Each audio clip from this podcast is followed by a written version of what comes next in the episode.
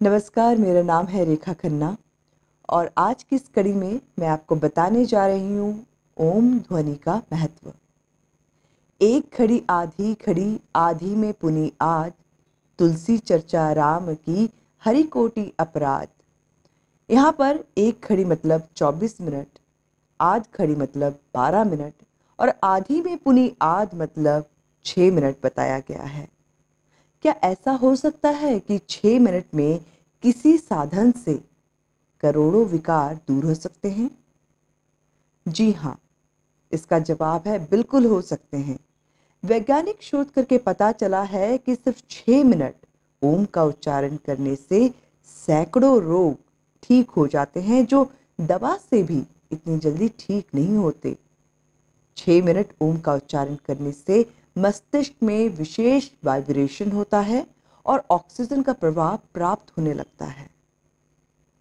कई मस्तिष्क रोग दूर होते हैं स्ट्रेस और टेंशन दूर होती है और आपकी मेमोरी पावर भी बढ़ती है। लगातार सुबह शाम छः मिनट ओम के तीन माह के उच्चारण से रक्त संचार संतुलित होता है और आपके रक्त में ऑक्सीजन लेवल बढ़ता है।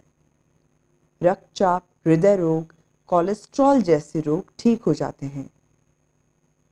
ओम के उच्चारण से विशेष ऊर्जा का संचार होता है और मात्र दो सप्ताह दोनों समय ओम के उच्चारण से घबराहट, बेचैनी, भय एंजाइटी जैसे रोग दूर होते हैं। ओम के उच्चारण से कंठ में विशेष कंपन होता है, मांसपेशियों को शक्ति मिलती है। थायराइड गले की सूजन दूर होती है और स्वर दोष दूर होने लगते हैं। ओम के उच्चारण में पेट में भी विशेष वाइब्रेशन और दबाव होता है। इसलिए एक माह तक, दिन में तीन बार, छह मिनट तक ओम के उच्चारण से पाचन तंत्र, लिवर, आंतों को शक्ति प्राप्त होती है और आपका डाइजेशन सही होता है। और इससे सैकड़ों उधर रोग दूर होते हैं। ओम के उच्चारण से उच्च स्तर का प्राणायाम होता है और फेफड़ों में विशेष कंपन होता है।